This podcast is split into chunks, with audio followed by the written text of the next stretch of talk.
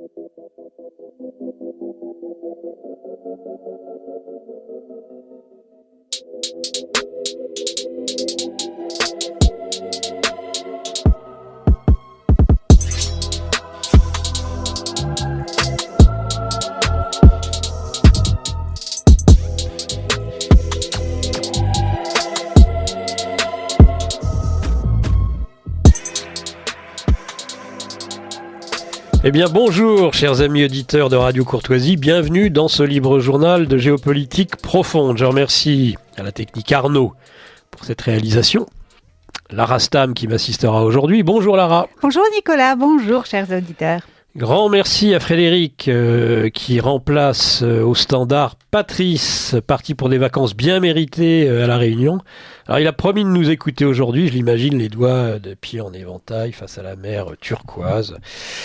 Sur une plage de sable blanc, les yeux fermés à écouter le bruit des vagues et le chant des oiseaux relaxés et détendus. Il n'y a pas à dire, il y en a qui ont de la chance. Hein. C'est pas à nous, Lara, ça risque d'arriver, ça. Hein.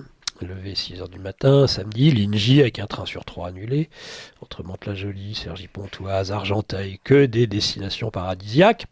Et puis le métro, ligne 9 de la RATP de Jean Castex, vous savez, le génie de Prades. Wagon surchargé à toute heure, tous les jours de la semaine, ce qui est idéal pour les pickpockets, pour les virus, même pour les frotteurs, bravo Mais ne vous inquiétez pas, bonnes gens, tout sera bientôt résolu par les QR codes et l'intelligence artificielle. Le thème de la revue de presse de la fin des temps, ce matin, diversion. Après tout, nous vivons dans la société du divertissement généralisé et les médias de grand chemin en sont le principal vecteur. Rien d'étonnant donc. Divertir, détourner quelqu'un de quelque chose, faire que ses pensées se tournent ailleurs. La diversion est une tactique militaire bien connue, bah, elle sert aussi aujourd'hui à nos dirigeants dans sa guerre contre le peuple. Nous aurons tout à l'heure dans le grand angle Laurent Ozon. Nous avons déjà interrogé sur cette guerre de quatrième génération des États contre leur population. Nous l'interrogerons cette fois sur nos sociétés sous psychotroques, sous psychotropes. Lorsque le divertissement n'y suffit plus pour abrutir les masses, on use de toute la pharmacopée occidentale moderne. La diversion, c'est tout l'art des magiciens au service de Pharaon, lorsqu'il s'agit de masquer les plaies qui assaillent le royaume et de faire d'un malheur un prodige. Voyons cette semaine comment opèrent politique et médias au service du nouveau Paul. C'est la seconde mort de Thomas. Et samedi soir dernier, un nouvel acte terroriste ensanglant Paris.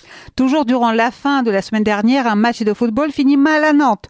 Un conducteur de VTC poignarde à mort un supporter. N'est-ce pas, Nicolas, des preuves nouvelles de cet ensauvagement de la société que beaucoup déplorent? Bah, vous voyez, Lara, comme sur les chaînes d'infos en continu et plus généralement dans les unes de nos médias complices, une information chasse l'autre et permet ainsi l'oubli de tout ce qui est le plus dérangeant. Les médias opèrent par euh, submersion informative. On nettoie, euh, on noie l'information d'abord euh, par l'inflation de l'information. Trop d'infos tue l'info et surtout celle qui nous dérange. Alors les bénéfices escomptés sont multiples. Par surexposition du corps social aux agents pathogènes, on crée petit à petit une sorte de désensibilisation de l'organisme. On s'habitue à tout, même à l'insupportable. Regardez la ronde diabolique des attentats islamistes. On égorge, on éventre, on décapite aux quatre coins de la France, dans les collèges, dans les lycées, dans les gares, sur les ponts, dans les maisons, dans les grands axes de la capitale, dans les salles des fêtes des villages ruraux. Et tout ceci devient finalement banal. Dupont-Moretti pourra même dire que la France n'est pas un coupe-gorge, sans lever plus d'indignation que cela. On passe du réel au sentiment et du sentiment à l'atmosphère, atmosphère djihadiste, islamiste, antisémite. Ensuite, l'enchaînement événementiel permet de corriger une information qui opère comme un choc externe assez mal anticipé. Hein. Comme on vous l'avait dit la semaine dernière, les journalistes du Dauphiné libéré un peu dérapé, emportés par un certain zèle islamophobe et anti-étranger charrié par la propagande du même système en faveur d'Israël au Proche-Orient. Hein. Euh, cette presse locale n'a pas su faire la différence perverse que font tous les mondialistes et leurs médias nationaux entre les bons et les mauvais musulmans, les bons et les mauvais étrangers, ce qui n'est souvent qu'une question de latitude géographique. Hein. Regardez sur les chaînes d'infos toujours en continu, CNews vomit les islamistes du Hamas, tandis que sa sœur jumelle BFM défend l'immigration et traque l'islamophobie au cœur de la France profonde. Bah, c'est la division euh, du travail au sein du capitalisme médiatique. Voilà. Crépol pose le problème aussi du nom des coupables, de la France rurale calme et civilisée attaquée par une horde de barbares, du racisme anti-blanc, de l'immigration massive, de la violence des cités. Bah, L'attentat euh, du pont de Birakem euh, à Paris et les violences dans le sport à Nantes vont permettre de corriger le tir. Cette fois, bah, ce sont les grands médias nationaux qui sont à l'œuvre. Hein. L'information est immédiatement diffusée, ce qui ne fut pas le cas euh, pour Crépol. Euh, on entre là dans un narratif officiel, enfin presque. Pour l'attentat, euh, l'attaque au couteau, on est à Paris, dans la capitale. Il s'agit d'un acte terroriste islamiste perpétré par un Français originaire, oh, de Neuilly-sur-Seine, nommé Armand R. C'est une divine surprise. Son nom sort tout de suite, cette fois, comme sa localisation géographique, qui ne souffre aucun doute. C'est l'envers euh, de la cité délinquante. Il s'attaque à des touristes étrangers, pas à des petits blancs de la France profonde. À écouter les premières informations, les seuls qui comptent réellement, nous sommes dans une sorte d'islamisme hors sol, qui n'a aucun lien avec l'immigration touchant le monde hyper moderne, cosmopolite, touristique. Idem à Nantes, c'est la violence du monde du football, l'ensauvagement de la société, n'est-ce pas Pascal Pro? Ce qui nous concerne tous, la solution est toute trouvée. On va interdire les voyages de supporters. Le criminel est pratiquement la victime un coup de couteau d'autodéfense. Hein. Bah oui, mais c'est le VTC qui est conducteur de VTC qui l'a poignardé. C'est pas les supporters, interdisons les conducteurs de VTC. ah bah, c'est une autre euh, option, ouais. Mais je suis pas persuadé qu'elle va plaire aux bobos parisiens cette solution-là. Dernier avantage immédiat et pas des moindres, on va gagner du temps avec Crépol pour euh, démonter l'ensemble des informations hein, par d'autres informations. On reviendra après sur Crépol, vous inquiétez pas. Euh, mais on va éliminer ou nettoyer celles, les informations qui sont trop défavorables à la doxa. Finalement, on a peut-être entendu on va planter du blanc, mais un témoin croit avoir entendu aussi de la partie adverse on va taper du bougnoul. Un témoin, hein, euh, pas neuf. Hein. Opportunément entendu depuis le drame, semble-t-il, eh ben BFM euh, peut alors conclure crépole, racisme des deux côtés. Et voilà, le tour est joué. C'est euh, un petit peu comme un Maccabée, vous savez, c'est la fête, c'était la fête d'Anouka il y a deux jours, d'où la référence. Bah, un Maccabée, c'est comme l'information. D'abord, on la noie, ensuite on la... N'en reste pas moins qu'il faut du temps à la justice pour faire éclore la vérité, non? Pareil, ils, sont déjà, ils ont déjà prévenu que les images vidéo n'étaient pas exploitables. De plus, on ne sait pas et on ne saura peut-être jamais qui a porté les coups euh, fatals à Thomas. Aucun de nos petits anges de la Cité de la Monnaie ne se dénonce, évidemment. Avec toutes ces épidémies d'illyre psychiatriques actuelles, je me demande si on ne va pas bientôt apprendre que le couteau fou a échappé à son agresseur pour se planter dans la gorge et le cœur de la victime. Bah, c'est un peu comme l'Iranien de Neuilly-sur-Seine, hein. Iman plus Carman, hein, soit dit en passant. Si le touriste allemand ne lui avait pas tiré la barbe, comme les amis de Thomas ont moqué et tiré les cheveux d'un assaillant, bah, on n'en serait probablement pas là. Mais les troubles psychiatriques de l'assaillant de Paris samedi soir dernier, vous en pensez quoi? Ben, J'en pense qu'ils sont euh, ressortis opportunément à chaque fois qu'il y a une attaque djihadiste. Encore une diversion. Comme s'il fallait de toute façon être totalement givré pour commettre ce type d'attentat. Je ne parle pas des commanditaires, mais des assaillants. Alors je n'ai pas souvenir par contre euh, qu'il ait été même une fois question de troubles psychiatriques lors des très rares attaques de l'extrême droite. Il y a un cas type, c'est Anders Behring Breivik, terroriste d'extrême droite norvégien qui a perpétré et revendiqué des attentats en 2011. Lors d'une première expertise, Breivik est diagnostiqué schizophrène par deux psychiatres mandatés par la justice norvégienne. D'après leur rapport, il a agi de manière pulsionnelle, sous l'emprise de pensées délirantes, se présentant notamment comme le futur euh, régent de la Norvège, appelé à prendre le pouvoir avec l'aide d'une organisation templière. D'autres psychiatres ont contesté cette analyse et sous la pression de l'opinion publique, sous la pression de l'opinion publique, une contre-expertise a été demandée et cette seconde expertise contredit les conclusions de la première en affirmant que Breivik n'était pas dans un état délirant au moment des faits et donc pénalement responsable. Vous voyez, les troubles psychiques sont que de l'ordre de l'opportunisme politique, le fruit d'une justice politique. L'islamiste est toujours ou presque un fou furieux, mais jamais le terroriste d'extrême droite qui doit être rationnel et sain d'esprit pour pouvoir être jugé et condamné. C'est d'autant plus douteux ici l'excuse de la folie que le terroriste Imam Rabadjour Miado use et abuse de l'attaquia durant son parcours du terroriste. Après quatre ans de prison pour projet d'attentat, il dénonçait le terrorisme, ce qui hurlait à, je cite, l'islamophobie pour se positionner en victime et affirmer ne plus croire au miracle du Coran. Sa mère ajoute même à l'époque, il se sent surtout à 100% français, il est sorti de prison avec un amour pour la France. Il dit souvent que si les musulmans ne sont pas contents vis-à-vis de la façon dont ils peuvent vivre leur religion en France, ils n'ont qu'à aller dans des pays musulmans. Attention, je cite, hein, c'est pas moi qui le dis. Hein. Mais c'est presque du racisme d'extrême droite de dire cela, non? Mais non, pas justement quand c'est dit par un musulman. En tous les cas, nous avons ici affaire euh, à quelqu'un qui use de la ruse, qui dissimule, et en effet c'est l'inverse d'un fou schizophrène, on est bien d'accord. Il assume tout d'ailleurs lors de sa garde à vue, ce qui n'empêche ni Mélenchon de dénoncer l'état lamentable de notre système de soins psychiatriques, ni à Darmanin de défendre une injonction de soins.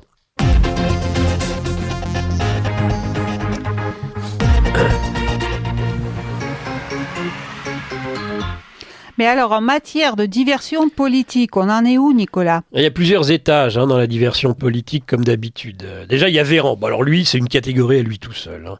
Vous rappelez, c'est comme les vaccins, il n'y a aucun effet indésirable. Attaque euh, à Paris. Olivier Véran écarte toute défaillance dans le suivi du terroriste. À la une de la presse, les premiers éléments de l'enquête montrent que le parcours médical, administratif et pénal de l'assaillant est conforme à ce qui a été prescrit et conforme à l'état de droit. Aucune défaillance. S'il y avait eu défaillance, qu'est-ce que ça aurait pu être ça aurait donné. Par contre, il n'exclut pas une évolution du droit pour psychiatriser la violence politique et sociale, hein, finalement. On voit comment un raisonnement pervers aboutit à renverser la situation pour obtenir un niveau d'emprise supérieur sur l'ensemble de la population, alors qu'à l'origine, il s'agit juste de l'incurie du gouvernement et de la justice de notre pays. Alors, autre niveau de diversion, hein, c'est la diversion par la polémique politicienne. Ah, notre Moussa Darmanin est passé maître en la matière. Pour Crépol, il s'en prend à Zemmour avec l'affaire des prénoms. Pour l'attaque terroriste de Grenelle, il s'attaque cette fois à Mélenchon, qu'il accuse d'irresponsabilité politique qui mettrait une cible dans le dos de la journaliste Ruth Elkrief que la Méluche a dénoncé comme fanatique politique. On embrouille, on s'embrouille, hein, bah, c'est l'enfance de l'art. Elisabeth Borne a fait un petit peu la même chose, plus ou moins euh, réussie, et elle, elle accuse le RN, bien sûr. Alors, il y a aussi une diversion issue des milieux euh, pseudo-extrême droite. C'est peut-être euh, la plus savoureuse. Marion Maréchal, dont les positions euh, sont courageuses hein, par ailleurs souvent, demande que l'on interne euh, l'ensemble des fichiers S pour cause de djihadisme. 5, 000 sur les 20 000 de fichiers S, quart, hein, ce qui fait froid dans le dos. Parce que moi j'aimerais bien savoir qui sont les 75% restants. Est-ce que c'est l'extrême droite? En appelant à ce type de mesures, on traite juste des conséquences et jamais des causes. C'est pareil avec l'immigration clandestine. On oublie l'essentiel, la submersion migratoire tout simplement. Et que le terrorisme islamique est comme un poisson dans l'eau en France aujourd'hui, selon le malicieux aphorisme de Mao, qui parlait, lui, des révolutionnaires au sein du peuple. Mais là, je vous arrête, Nicolas. Les musulmans s'affirment toujours comme les principales victimes de l'islamisme, non? Bien sûr, bien sûr. Hein. Attentat de Paris, le Conseil français du culte musulman dit craindre une instrumentalisation par des officines d'extrême droite. De nombreuses mosquées de France ont été victimes de tags, d'inscriptions racistes et de dégradations. Des responsables et fidèles musulmans ont reçu des menaces de mort, des femmes portant un foulard. On aime bien le mot foulard. Ça fait longtemps que les musulmanes qui veulent porter quelque chose, c'est pas des, foulards, c'est plutôt des des, hijabs, des hijabs, voilà, ou genre de niqab, ont été agressés et insultés. Euh, voilà, ils ont peur d'être stigmatisés. Comme après chaque attentat, c'est toujours la même, la même histoire. C'est nous, les musulmans, les victimes de l'islamisme. Renversante conclusion. Alors il en va de même à Crépol, la population est dévastée par le déferlement haineux, nous explique le procureur, mais les, pollutions, mais les populations pardon, de Saint-Roman-sur-Isère, du quartier de la Monnaie, se jugent stigmatisées. L'islamophobie rôde comme une bête sauvage autour de ces petits agneaux. C'est toujours la même litanie. Et la justice, bah, le parquet en l'occurrence, les encourage dans cette voie. Une enquête a été ouverte à la suite de la diffusion sur Internet de messages haineux et de données personnelles en lien avec la mort du jeune Thomas, a indiqué mercredi 5 décembre le parquet de Paris.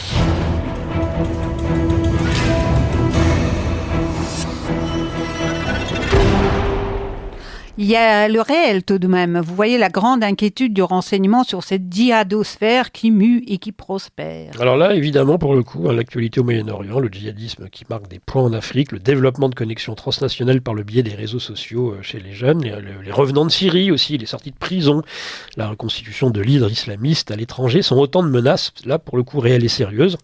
en même temps, je ne crois pas que le renseignement japonais, euh, pour ne prendre qu'un exemple, s'en préoccupe tant que cela. Mais que penser de cette information sortie par le site FD Souche il y a quelques jours? Je cite Il voulait cibler des villages de campagne la nuit, interpeller à Brest six hommes, dont un Palestinien appartenant à la mouvance djihadiste renvoyé devant la cour d'assises des mineurs. Bah, voici qui aurait mérité d'être versé au dossier de Crépol. En effet, l'enquête a débuté en septembre 2019 autour de la situation de Mohamed D, palestinien, né en 1985 à Homs, en Syrie. Alors, c'est un palestinien né en Syrie. Bon, il est arrivé en France en novembre 2015 avec un statut de réfugié mais il l'a perdu depuis. Les, les enquêteurs s'interrogeaient sur sa fréquentation régulière d'une boucherie située au... Ça, les... ça devrait interpeller nos amis véganes. Euh, mais elle est halal, donc on n'y touche pas. Euh, donc d'une boucherie située à Brest, dénommée Chez Waïd, dont le gérant Waïd hein, avait été condamné cette année-là pour des faits d'apologie de terrorisme et était soupçonné d'accueillir des réunions de la mouvance islamiste radicale de la ville. Alors dans une sonorisation, nous, dit un journal du 9 décembre 2019, sonorisation c'est quand on écoute hein, téléphonique, Mohamed D dit ainsi à Waïd B, il nous faut un peu d'entraînement, il nous faut des armes, il faut apprendre certaines choses. On peut y aller pas trop loin. Par exemple, on va avoir les campagnes, on passe à 4 ou 5 armées, tu tues tout le village, rien que ça. En une seule nuit, c'est facile. Il faut avoir l'audace et que tu aies tout prévu bah, voyez ce qui nous attend. Autre réalité, test cette fois-ci, qui nous attend. Le drame du supporter à Nantes et l'attentat de Paris inquiètent à quelques mois des JO. Oui, bah, je vous dis, on interdira les supporters anglais ou alors en effet les conducteurs. Euh, des VTC Des VTC. Oh, les Français aussi, ou pour autant, enfin, on pourrait y aller. alors de toute façon, la ministre des Sports, ah, je l'aime. Ah, on l'adore celle-là, oui. Puis elle est belle en plus. Oh. Amélie Oudéa Castera, puis quel nom magnifique. Castera, Castra, a été très claire. C'est vrai qu'elle inspire un peu une certaine inquiétude. Elle est de la même promotion que Macron euh, à l'ENA, hein. c'est une young leader. Elle dit qu'il n'y a pas de plan B. Hein. elle est, euh, c'est ça. Elle a jamais, euh, on n'a jamais oublié. Hein. Il faut jamais oublier que le sport est, est essentiel hein, dans les stratégies totalitaires. Et notre système est loin d'en réchapper. Oudéa Castera a été mandatée pour imposer la doctrine LGBT au monde du sport et la diversité heureuse. Elle ne déviera en aucun cas de sa ligne.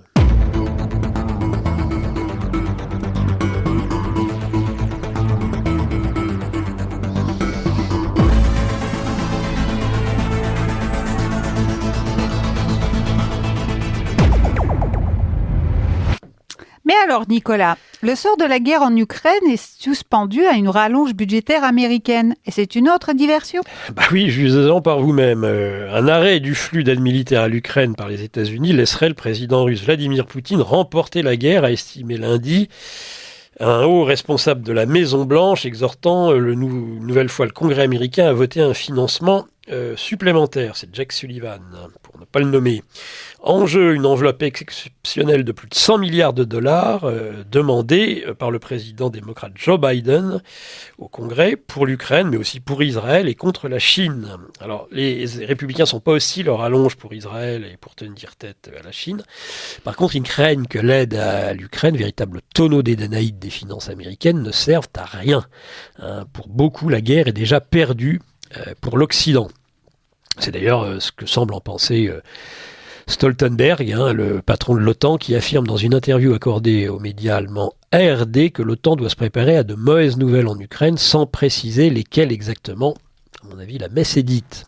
Une autre diversion à laquelle l'Ukraine est habituée hein, pour détourner les regards de leurs échecs militaires cuisants et obtenir les subsides tant espérés qui rempliront euh, les poches de leurs dirigeants, bah, c'est la centrale de Zaporizhia. Mon Dieu, mon Dieu, on, on a encore euh, frôlé l'accident nucléaire suite à une coupure d'électricité. Bah ça aussi, c'est une sorte de diversion. Et pour finir, donc on apprend qu'au Royaume-Uni, tiens, toujours le nucléaire, c'est la file, le site nucléaire d'enfouissement des déchets radioactifs les plus, le plus dangereux d'Europe, présenterait des fuites nocives pour le public sur des silos.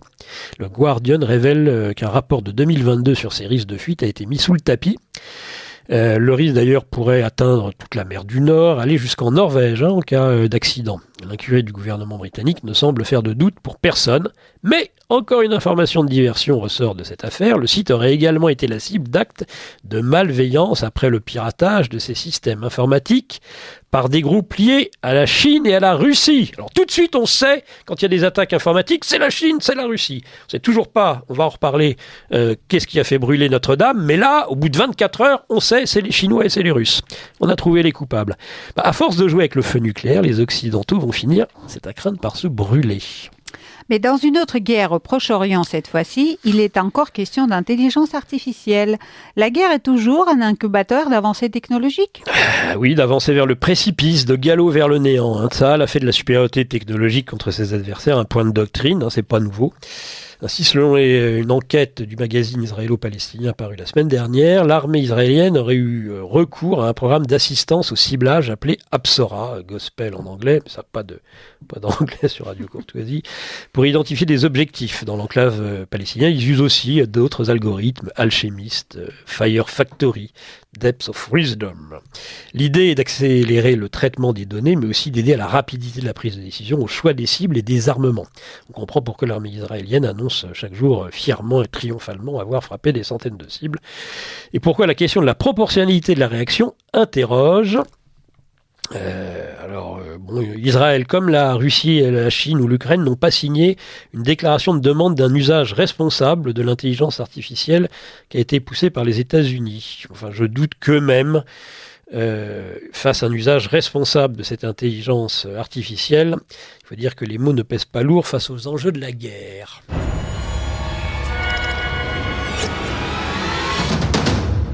Mais parlons de la transition énergétique. Est-elle un gouffre sans fond, même pour l'État? Ah ça, la transition énergétique, j'aime. J'aime toujours cette rubrique, c'est toujours même. Ah là, la COP 28. Ah, et puis alors, je ne m'en remets pas que le pape François n'ait pas pu, le malheureux, aïe, aïe, aïe. grippé, il n'a pas pu s'y rendre. Alors, alerte sur les finances publiques. La transition énergétique fera perdre pas moins de 13 milliards d'euros aux recettes de l'État d'ici à 2030 et jusqu'à 30 milliards d'ici à 2050. C'est la direction générale du Trésor qui le dit. Hein. En général, il se trompe pas beaucoup sur le sujet. L'administration a calculé pour la première fois le manque à gagner sur la fiscalité des carburants dans les années à venir.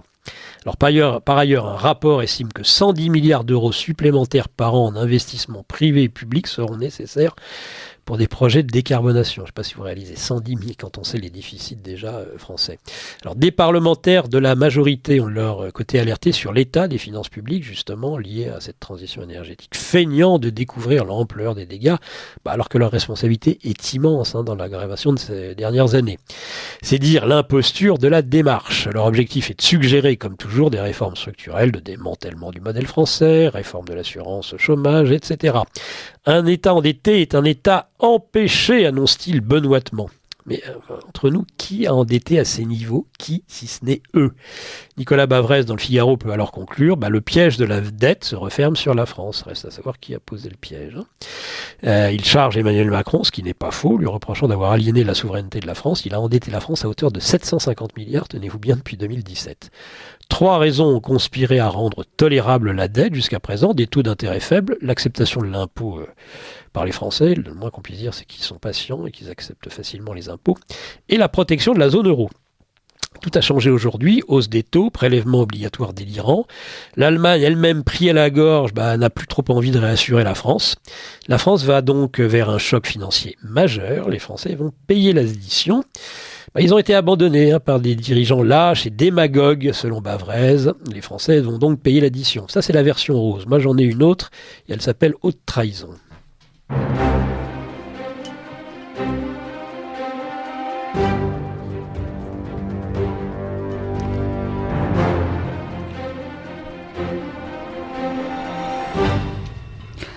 La fabrique du crétin, suite mais pas fin. Les résultats du classement PISA sont tombés et ils sont calamiteux pour la France. Il s'agit du programme pour le suivi des acquis des élèves publié le 5 décembre. Tous les trois ans, ce test international de référence mesure les compétences des élèves de 15 ans de l'OCDE, pays membres et associés, en mathématiques, en compréhension de l'écrit et en culture scientifique. Ah, c'est pas, c'est la grande dégringolade. Alors on n'est pas les seuls. Hein. Euh, on peut toujours se rassurer comme ça. Euh, il y a aussi la Finlande, l'Allemagne, la Norvège, qui sont, qui sont encore pire que la France. La Finlande, qui fut jadis dans le haut du classement, enregistre la plus forte hausse, chute, pardon, même si bien sûr le pays scandinave continue quand même à devancer la France. Alors un constat peu réjouissant, l'Hexagone qui est septième puissance économique mondiale, bon déjà on dégringole là-dessus, mais enfin on reste quand même septième puissance mondiale, on était quatrième ou cinquième il n'y a pas si longtemps. Eh ben on arrive 26e en mathématiques, comme en culture scientifique, 29e en compréhension de l'écrit, septième puissance mondiale. Vous voyez un petit peu l'écart et comment nous allons continuer à dégringoler en matière de puissance économique mondiale, c'est écrit dans ces données justement. Ces résultats sont globalement comparables à ceux de l'Allemagne, de l'Espagne, du Portugal et de la Hongrie, de l'Italie, de la Norvège ou encore de la Lituanie. J'ai pas besoin de vous dire que ceux qui caracolent en tête, c'est toujours les mêmes. C'est en Asie qu'on les trouve, de Singapour au Japon, en passant par la Corée. Alors ce classement, qu'on le veuille ou non, euh, a un air de grand emplacement en Europe, pour le pire en l'occurrence, même si le tabou de l'immigration est total. Euh, alors c'est admis en Allemagne, ils admettent justement euh, que l'immigration a des, est une des conséquences de cette chute. En France, les journalistes tentent de mettre ça sur le dos des professeurs, trop souvent absents, ne témoignant que peu d'intérêt pour leurs élèves, laissant se reproduire les inégalités sociales au cours de scolarité. Ils admettent un fait particulièrement euh, saisissant par ailleurs. Le climat disciplinaire est très préoccupant en France, souligne euh, l'enquête. Ainsi, 39% des élèves déclarent que leur temps d'apprentissage est réduit car l'enseignant doit attendre longtemps que la classe se calme, contre 25% en moyenne dans le CDE. Et un élève sur deux explique qu'il y a du bruit et du désordre dans la plupart ou dans tous les cours, contre 30% en moyenne. Ah, c'est encore un coup de l'ensauvagement, ça, euh, Pascal Pro. Alors, au-delà de la diversion médiatique, on va chercher par tous les moyens à substituer à des causes trop évidentes une causalité de remplacement qui peut laisser songeur. D'abord, l'orthographe français serait trop compliqué. À en croire le tract rédigé euh, par un collectif linguiste, les atterrés, et ES, des tirets. c'est inclusif. Euh, c'est pas chez Gallimard. Les jeunes d'aujourd'hui n'écrivent pas de plus en plus mal, mais la faute revient à l'orthographe. C'est la faute de l'orthographe. Faut le changer. Ce sera pas toujours, euh, il n'est pas assez logique, pas assez étymologique. Alors, faute d'heures pour pouvoir enseigner convenablement l'orthographe, l'enseignement euh, de la complexité de l'orthographe est donc une, un véritable une véritable gageure. Alors si, euh, quand c'est pas euh, l'orthographe qui est trop élitiste, alors par exemple on pointe l'accord du participe passé, il faudrait supprimer l'accord avec le participe passé. On incrimine aussi beaucoup en France les écrans. Alors ça c'est très à la mode, hein. mais il est un peu tard hein, quand même sur les, les écrans. Selon l'étude internationale PISA, l'utilisation à haute dose des écrans impacte négativement les performances scolaires en France et dans tous les pays de l'OCDE, donc on n'est pas les seuls. Et Macron s'apprête à faire d'ici Noël des annonces sur la surexposition des enfants et des élèves aux écrans euh, Attal s'est aussi emparé du sujet. Justement, le ministre de l'Éducation nationale, il a réagi à cette dégringolade tout autant par la diversion. Une petite louche pour les profs, redoublement. Le ministre de l'Éducation nationale s'engage à prendre un décret qui rendra à l'équipe pédagogique et non plus aux familles le dernier mot s'agissant du redoublement de l'élève. Des groupes de niveau, s'appelait au français, ça mange pas de pain. Accès au lycée conditionné à l'obtention du brevet. Une pincée d'intelligence artificielle pour être dans le vent. Mais étrangement, on en a moins parlé dans les médias, fin progressive des prépas aux grandes écoles, on reste dans la philosophie anti-élite quand on fait semblant de condamner par ailleurs, toujours favoriser l'accès des banlieues aux grandes écoles, on a vu le résultat à Sciences Po, et dans le classement PISA justement, catastrophique.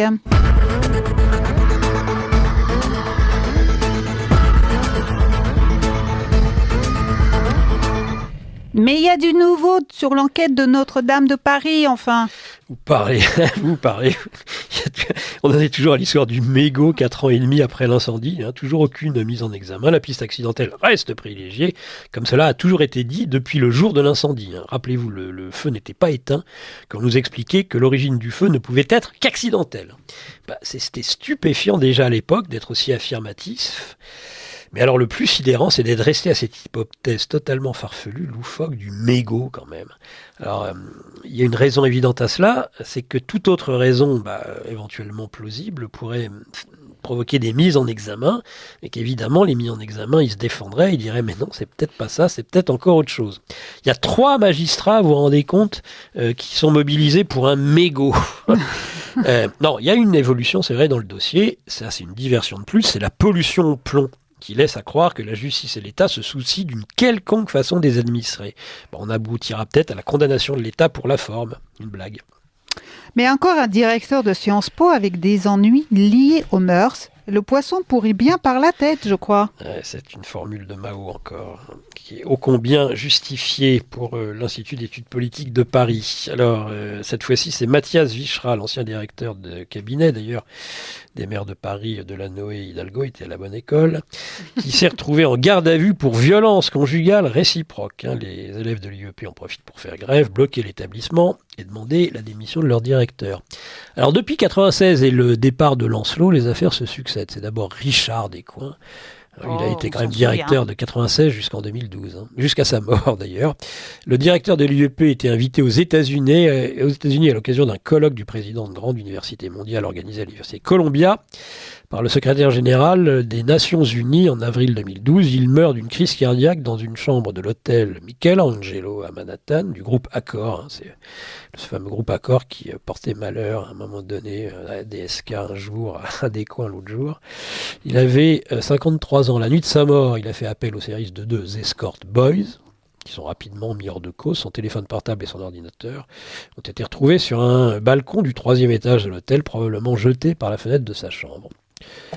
Juan Branco fera son éloge funèbre. Tiens, on les retrouve un peu partout. Hein.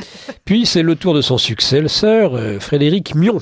Alors en janvier 2021, Duhamel, Olivier, s'il y a beaucoup de Duhamel, faire attention, président de la Fondation nationale des sciences politiques, dont dépend l'IEP, est visé par des accusations d'inceste. Frédéric Mion se dit alors stupéfait par la nouvelle, reconnaissant ensuite avoir été averti de ces accusations par l'ex-ministre Aurélie Filippetti, euh, selon lui en 2019, en réalité en 2018. Frédéric Millon démissionne de l'IEP dans le sillage de l'affaire du Hamel en 2021, et selon le rapport d'inspection commandé par le ministre de l'Enseignement supérieur, dont la lecture le décide à démissionner, il ment aux enseignants, il ment aux étudiants, il ment à la presse et il ment à l'inspection.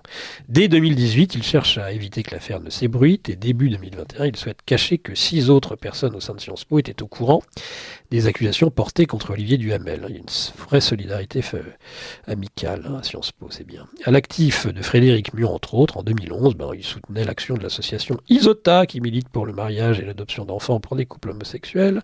En 2016, il est champion français de la campagne Impact 10 x 10 x 10 du programme I for She, c'est beau ça, I for She, il pour elle, créé par l'ONU Femmes. Il est un ami proche aussi d'Edouard euh, Philippe. On est dans un tout petit monde, hein. n'est-ce pas? Semaine, les décorations de Noël de la ville de Nantes étaient encore euh, cette année au cœur de l'actualité. Les sculptures et penseurs de la tradition y sont invités à revoir leur vision des choses. Euh, à tous les anti-wokistes de pacotille, ravalez votre fiel et remballez votre Père Noël Coca-Cola.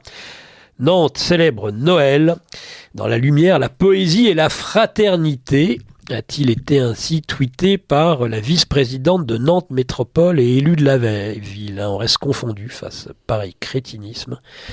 De la part d'Homo Festivus, Philippe Muret nous manque en cette veille de Noël.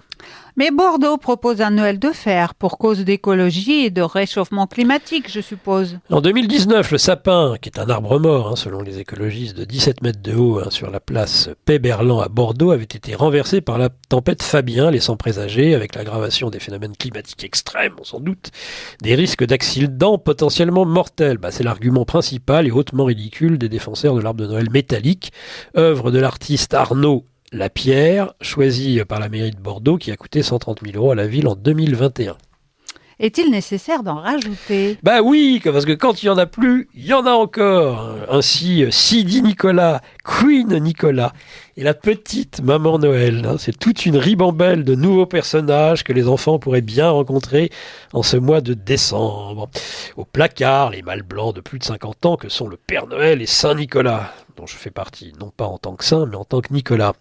Alors, pour un Noël toujours plus inclusif, féministe et diversitaire, certaines municipalités ont pris le parti de réinventer, ah oui, beau réinventer les fêtes de fin d'année, comme si on leur demandait quoi que ce soit.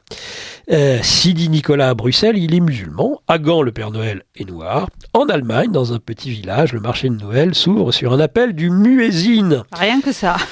Bah, on continue euh, par contre la chasse aux sorcières de Noël euh, comme à Perpignan, même si je crois que la municipalité a gagné. A gagné, mais si on est contre euh, les crèches de Noël, on dit oui au plug anal. Rappelez-vous euh, de Paul McCarthy, place Vendôme. Ça tombe bien, il était vert. Hein. Il pourrait aussi bientôt remplacer le sapin de Noël. Aïe, aïe, aïe. Mais l'histoire est revisitée à Lyon, n'est-ce pas?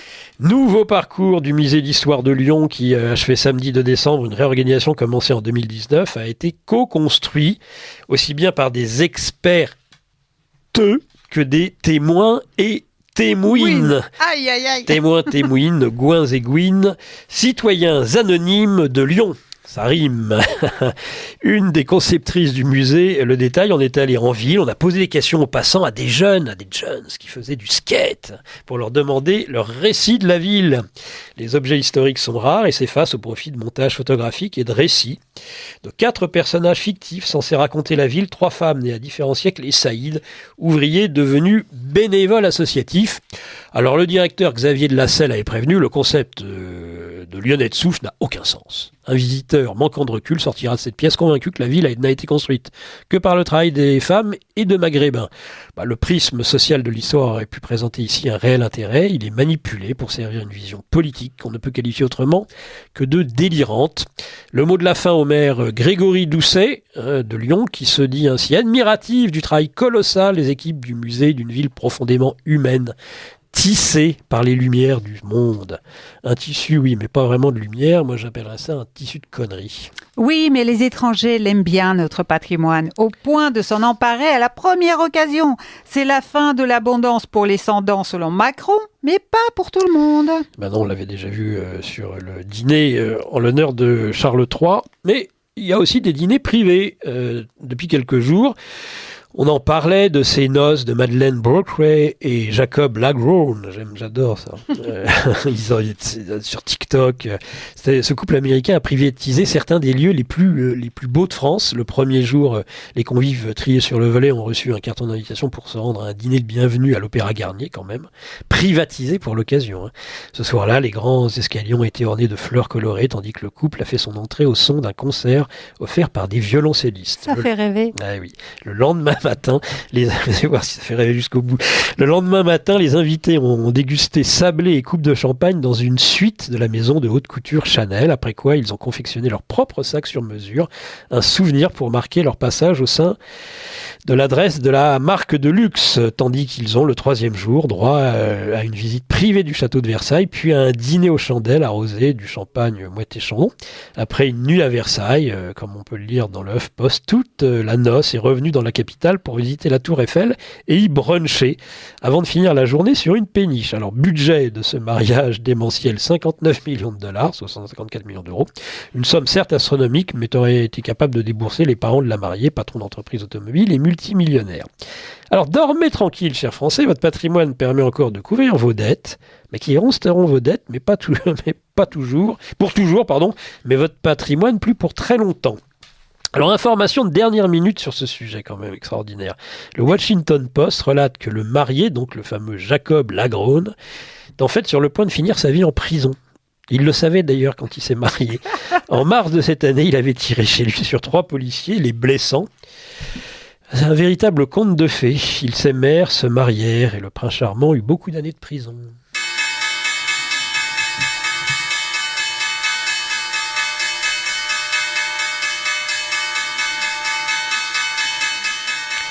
C'est Wall Street qui, ouvre à la hausse. Eh ben oui, on passe tout de suite. Euh, ça va, on est à peu près dans les temps. Euh, à la chronique financière. Euh, ce devait être Arnaud Biéguin, notre trader, euh, trader, dit trader, tradé en, sur Radio Courtoisie, préféré. Et puis, bah, il est, heureux papa. Donc, il nous reviendra dans une prochaine semaine. Donc, nous avons le big boss, le grand patron. le pour le remplacer, voilà, Franck Pengam. bonjour Franck, vous nous entendez? Bonjour Nicolas, oui, je vous entends très bien. Bonjour Lara, bonjour à tous les auditeurs de Radio Alors je rappelle que Franck Pengam est fondateur et gérant du euh, média Géopolitique Profonde. Il a écrit deux livres sur la géopolitique de l'or et de l'industrie minière. Il est spécialisé dans les placements asymétriques et décentralisés. Autrement dit, il cherche des solutions financières pour développer le patrimoine en dehors du système. Euh, passionné depuis toujours par l'économie, il est diplômé en économie sociologie et en anthropologie ethnologie. Il a aussi suivi un cursus en sciences politiques, relations internationales. Alors, Franck Pengam, euh, j'avais prévu d'interroger Arnaud Bieguin sur sa chronique d'il y a deux semaines où il nous disait il faut absolument investir dans les crypto-monnaies. Et alors, une information euh, du Figaro de cette semaine euh, nous informe sur le fait que la monnaie cryptographique a vu sa valeur augmenter de près de 150% en 2023 et euh, le Bitcoin donc s'est envolé euh, à son plus haut prix depuis avril 2022 à plus de 42 000 dollars. Alors certes, on reste très en dessous des cotations euh, records qui ont pu exister à un moment. Il y a des scandales qui sont toujours en cours, mais néanmoins, on ne peut que se féliciter des bonnes annonces d'Arnaud Bieguin et je pense de ce qui s'écrit dans la votre revue géopolitique profonde. C'est à vous la parole, Franck. Oui, Nicolas, bah, effectivement, alors ça fait. Euh, euh, Arnaud, du coup, a annoncé, annoncé aux auditeurs de Radio Courtoisie qu'il y avait des, choses intéressantes à faire sur les crypto-monnaies. Mais en fait, chez Géopolitique Profonde, ça fait déjà plus d'un an qu'on se prépare à cet événement.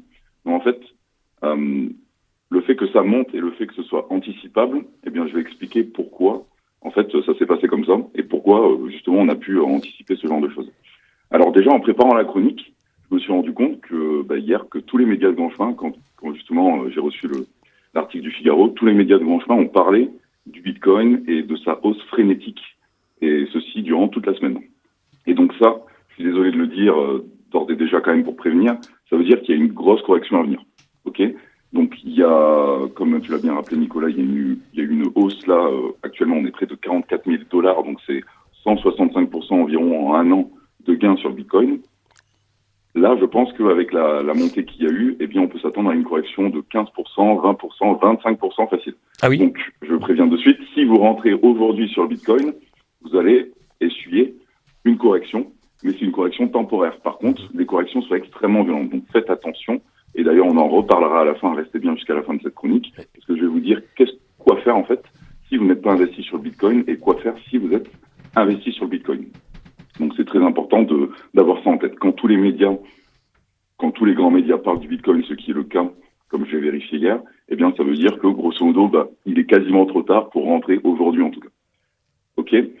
Donc euh, pourquoi ça monte et pourquoi c'était anticipable? Donc ça fait un an qu'on prépare ça chez Géopolitique Profonde. Je vais vous faire un petit historique des prises de position. Euh, chez les clients premium de Géopolitique Profonde, eh bien déjà, moi j'ai annoncé que je rentrais lors d'un crash c'est passé le 8 et le 9 novembre 2022. J'ai commencé à re-rentrer sur ce marché parce que pour moi, on était à des niveaux euh, extrêmement intéressants pour entrer. Et puis effectivement, on était à des plus bas. Donc à ce moment-là, j'ai fait un premier achat sur Bitcoin. Moi, en fait, je rentre en fractionné, c'est-à-dire que je rentre en plusieurs fois. Et donc, la première fois, je suis rentré, voilà, le, le, 10, le 10 novembre 2022 exactement, après un crack qui s'est passé le 8 et 9 novembre.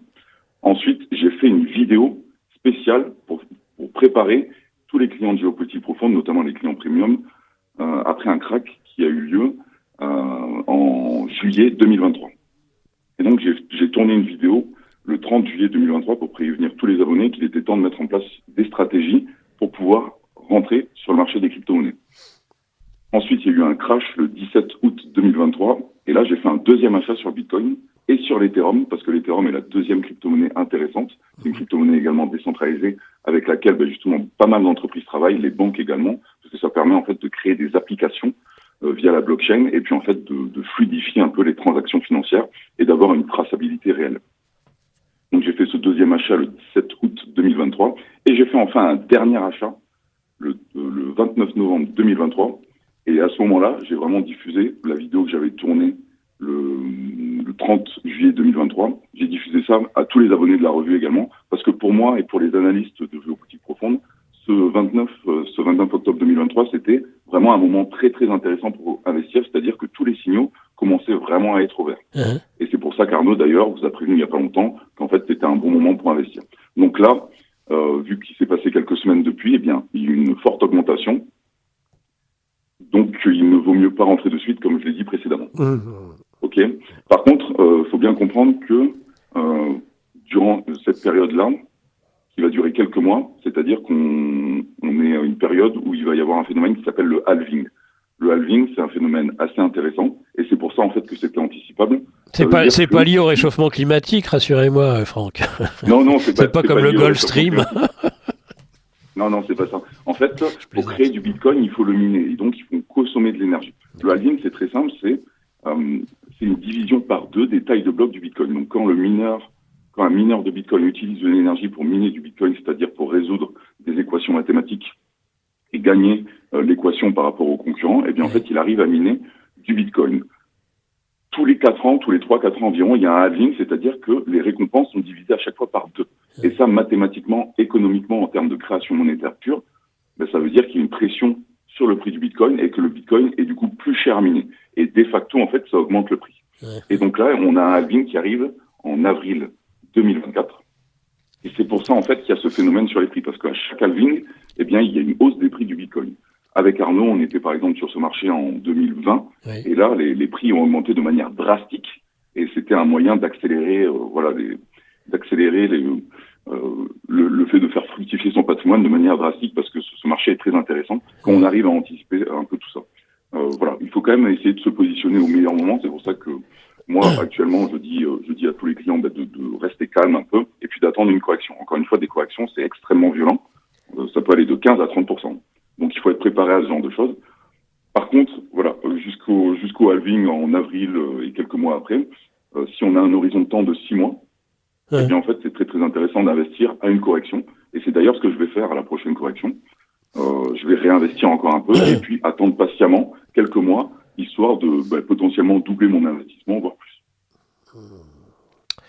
Bah écoutez, euh, c'est très bien, mais alors euh, comment devient J'entends, je vous ai entendu parler à un moment donné de clients euh, premium. Alors, je connaissais Mike Borowski me parler d'invités premium en disant je ne veux que du, je ne veux que du premium. Je, je disais mais parle français. Et euh, là, c'est client premium, c'est-à-dire qu'en fait, c'est il y a des, vous avez des clients privilégiés, vous. Oui, oui, bah en fait dans la revue Géopolitique profonde, je ne peux pas donner des, des, euh, des voilà, je peux pas donner toutes mes positions parce qu'il y en a certaines qui vont un peu plus loin et qui sont un peu plus risquées. Et puis on n'a pas, euh, on n'a pas, exemple, voilà, je- sur à la radio, on ne, ne- J'en diffuse, diffuse quelques-unes. Voilà. euh, oui, voilà. J'en diffuse quelques-unes sur une plateforme de formation euh, pour, pour tous les abonnés de la revue. Et à certains moments, je vais donner des pistes, des pistes que moi j'investis, tout simplement. Donc pas, ce sont pas des recommandations, des recommandations en tant que telles. C'est ce que je montre en fait ce que je fais concrètement. Et donc en fait, il y a des, il y a des clients bah, qui suivent tous mes portefeuilles de manière précise toute l'année. Et donc là, c'est pas les clients de, de la revue, ce sont pas les abonnés de la revue, c'est d'autres clients qui payent d'ailleurs plus cher. Donc c'est pour ça qu'ils ont accès à des informations entre guillemets privilégiées. Donc voilà ce qu'est un client premium chez Géopolitique Profonde. Et donc les clients premium en fait ont un historique qui d'ailleurs prouvé parce que j'annonce ça sur un groupe Telegram les différentes positions. Et donc en fait euh, ils le savent que depuis le 8 euh, le 8-9 novembre euh, 2022 quand il y a eu le premier un premier gros crack sur le Bitcoin pour moi où c'était vraiment intéressant, ben moi j'ai recommencé à investir sur le Bitcoin il y a un peu plus d'un an aujourd'hui. Donc voilà. Euh, alors dans les médias, ils ont parlé euh, d'un spot ETF Bitcoin. Pour, Alors oui, euh, ça aussi c'était c'est un espoir, euh, paraît-il. Alors même euh, durant le précédent, alors de- durant le précédent bull run, un bull run, c'est, je, je vais le définir de suite, c'est ce qui, c'est ce qui arrive lors d'un halving du Bitcoin. En 2021, il y a eu un halving du Bitcoin, c'est pour ça que les, les prix ont monté. Uh-huh. On parle de bull run, ça veut dire une montée haussière exponentielle. Oui. C'est sur ça qu'on peut surfer quand on fait du trading ou un peu d'investissement. Uh-huh. Donc les ETF Bitcoin et les institutionnels, ça, ça pousse le marché à la hausse. C'est-à-dire qu'il y a beaucoup de rumeurs comme quoi, eh bien en fait, il y a des grandes banques, des grands institutionnels et grosso modo, ben voilà, les, les gros, les gros investisseurs américains qui sont sur ce marché et qui Mhm. en fait investissent le patrimoine, par exemple le patrimoine sous gestion des banques d'investissement. Et donc là, on a des belles rumeurs de d'ETF. Donc un ETF, c'est un fonds d'investissement qui permet à tout un chacun d'investir très très facilement sur n'importe quel marché. Aujourd'hui, avec euh, un ETF sur le S&P 500, bon ben en un seul clic, on investit sur l'intégralité du marché américain, sur les 500 plus grosses entreprises par exemple. Avec un ETF Bitcoin, ça permettrait à tout un chacun, via son courtier en action euh, chez le 440 ou, euh, ou sur le S&P 500, ça permettrait à tout un chacun d'investir facilement sur le Bitcoin. Parce qu'aujourd'hui, pour investir sur le Bitcoin, en général, il faut s'inscrire chez un courtier crypto-monnaie, qui n'est pas un courtier C'est ça. euh, comme euh, sur la bourse traditionnelle. Donc c'est quelque chose d'un peu différent. Avec un ETF, ça veut dire que n'importe quel institut ou n'importe quel particulier pourra investir sur le Bitcoin avec un fonds d'investissement. En fait, il prendra une part de ce fonds. Et donc en fait, on a une C'est un peu les crypto-monnaies pour les nuls. Ça veut dire que des gens comme moi qui comprennent rien, si j'ai envie d'investir, je peux toujours euh, faire confiance avec ces ETF, enfin faire confiance relativement avec ces ETF, c'est ça? Ben, En fait, ça permet de, d'un côté, oui, ça permet de faciliter grandement l'achat de tout, tout un tas d'actifs parce qu'en plus avec un ETF, eh bien, on, peut regrouper plusieurs actifs différents. Ça permet en fait de, de diminuer les frais, c'est vraiment très très peu cher. Et puis surtout, ça fluidifie le marché parce que le problème des crypto-monnaies, c'est que par rapport, par, par exemple, au marché, euh, tout simplement le marché américain, eh bien, c'est assez peu liquide. C'est-à-dire que si vous mettez, excusez-moi, mais si vous mettez quelques dizaines de millions, eh bien, vous faites bouger le marché. Mais oui, mais quand on parle de grandes banques d'investissement, JP Morgan, Goldman Sachs, etc., ils mettent ils mettent des millions, des milliards quand ils investissent. Donc, euh, ils sont obligés de faire ça progressivement. Et vu que le marché euh, crypto n'est pas institutionnel, c'est un marché euh, volatile un peu à l'écart du marché traditionnel, eh bien, en fait, ça fait bouger les prix drastiquement. C'est d'ailleurs pour ça qu'il y a autant de volatilité. Avec les 10 ETF, les 10 fonds d'investissement qui peuvent potentiellement rentrer sur Bitcoin, et là encore une fois, j'insiste parce que c'est le marché américain, ce sont les États-Unis qui font ça, ça veut dire déjà qu'ils commencent à réguler le sujet et qui permettent aux gros acteurs de commencer à rentrer sur ce marché qui va devenir de moins en moins spéculatif, entre guillemets, c'est-à-dire qu'il y aura un peu moins de volatilité, parce qu'en fait, il y aura de plus en plus de fonds. Donc voilà, ça permet de fluidifier, et puis ça permet à tout un chacun d'investir sur, sur ce sujet. Mais malheureusement, n'oubliez pas que moi, par exemple, j'investis sur le Bitcoin en termes spéculatifs d'un côté, mais j'investis également avec des convictions, c'est-à-dire que le Bitcoin, c'est un actif décentralisé, et ça me permet d'avoir une partie de mon patrimoine totalement en dehors d'un État et des banques, et surtout des banques centrales. Euh, il n'y a pas de planche à billets avec le Bitcoin. Tout est contrôlé, tout est euh, planifié. Ça a été, euh, ça a été mis dans le code dès le début du Bitcoin en 2008-2009. Et en fait, il est immuable, il est inchangeable. et c'est pour ça que ça en fait un actif intéressant. En tout cas, en termes, voilà, en parlant d'inflation, avec tous les phénomènes qui se passent aujourd'hui, aujourd'hui, le Bitcoin reste un actif anti-inflationniste majeur parce que tout simplement en gardant sur le long terme, eh bien, on surperforme largement l'inflation et d'ailleurs on surperforme quasiment tous les autres actifs. Merci, merci beaucoup euh, pour cette chronique euh, au pied levé, puisque vous remplacez euh, euh, l'un de vos conseillers aujourd'hui, euh, Franck Pengam. Et donc, je rappelle que pour plus d'informations, puisque nous restons euh, dans des généralités sur Radio Courtoisie dans cette émission de géopolitique profonde, pour approfondir, vous allez vous connecter sur le site, c'est ça, hein, Franck Pengam de Géopolitique profonde, et là, vous pouvez échanger plus facilement, et éventuellement, éventuellement, avoir la chance de devenir un jour un client premium, c'est ça? Voilà, c'est ça. Vous allez sur le site géopolitiqueprofonde.com et puis vous m'entendrez parler de ce genre de sujet dans, dans des programmes avancés. Et puis même pour les abonnés de la revue, voilà, j'ai parlé de tout ça et puis j'ai donné des stratégies. En fait, qu'est-ce que je faisais aujourd'hui pour pouvoir, si par exemple je suis débutant, comment je fais? Et si je suis avancé, comment je fais? Moi, j'utilise des stratégies avancées, mais également, je montre qu'est-ce que je ferais si aujourd'hui je n'étais pas rentré sur le Bitcoin Eh bien, tout simplement, j'attends une correction, j'investis là, je fais ci, je fais ça, et puis en fait, je suis quasiment sûr, entre guillemets, évidemment, on n'est jamais rien. Mais voilà, si on a un peu de patience et qu'on a un, horizon de temps long terme et qu'on ne fait pas forcément du trading, le trading c'est la spécialité d'Arnaud, moi je suis plus investissement et donc ça va durer un peu plus longtemps, mhm. eh bien moi je suis quasiment sûr de faire fructifier mon patrimoine un minimum et puis il faut maîtriser évidemment son investissement, il ne faut pas avoir besoin de l'argent qu'on investit parce que c'est un marché extrêmement volatile et donc ça peut faire peur. Donc faites attention à ça. Sur le court terme, on peut s'attendre à une correction. Sur le moyen terme, je peux m'attendre à une augmentation. Et sur le long terme, pour moi, c'est sûr, le Bitcoin va encore monter de prix. Euh, très bien. Bon, bah écoutez, merci à vous. On se retrouve très bientôt. Vous allez revenir à Paris euh, prochainement. Je sais que vous faites, euh, vous êtes un globe-trotteur. Oui, oui. Bah, vous n'êtes pas un mondialiste, mais globe-trotteur. oui, je, bah, je, suis obligé de venir à Paris pour, pour vous rencontrer à Radio Courtoisie et puis même rencontrer des auditeurs. La semaine dernière, j'en ai rencontré et c'était d'ailleurs très sympathique, Nicolas. Très bien. Eh ben, écoutez, et ils avaient des questions justement sur le Bitcoin, il me semble. C'est ces auditeurs qui réagissent. Mais j'ai oublié les questions d'ailleurs, je ne sais pas ce qu'elles sont devenues. Bah, merci beaucoup Franck. Merci Lara, merci Nicolas. Ben, n'hésitez pas si vous avez des questions, vous les transmettez, puis on y répondra euh, soit aujourd'hui, soit la prochaine fois. Et n'hésitez pas à vous connecter sur géopolitiqueprofonde.com. On n'y manquera pas. Merci Franck et à très bientôt. 5,50€ pour Radio Courtoisie de la part d'Alexandra.